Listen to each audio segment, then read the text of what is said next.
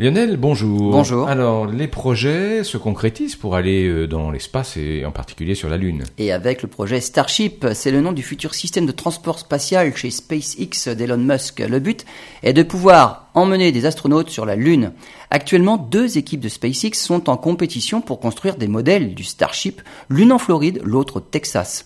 Et c'est devant le modèle MK1 de l'équipe du Texas qu'Elon Musk a donné rendez-vous à ses fans pour un show. Ce MK1 devrait réaliser son premier vol d'essai dans quelques semaines seulement et un vol orbital dans six mois. Si tout se déroule comme prévu, le premier vol habité est prévu pour 2021.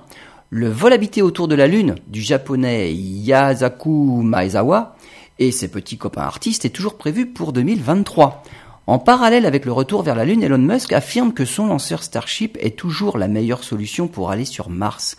Une mission cargo est prévue en 2022 et une mission habitée avec un équipage de quelques dizaines de personnes et plusieurs tonnes de matériel est même programmée pour 2024.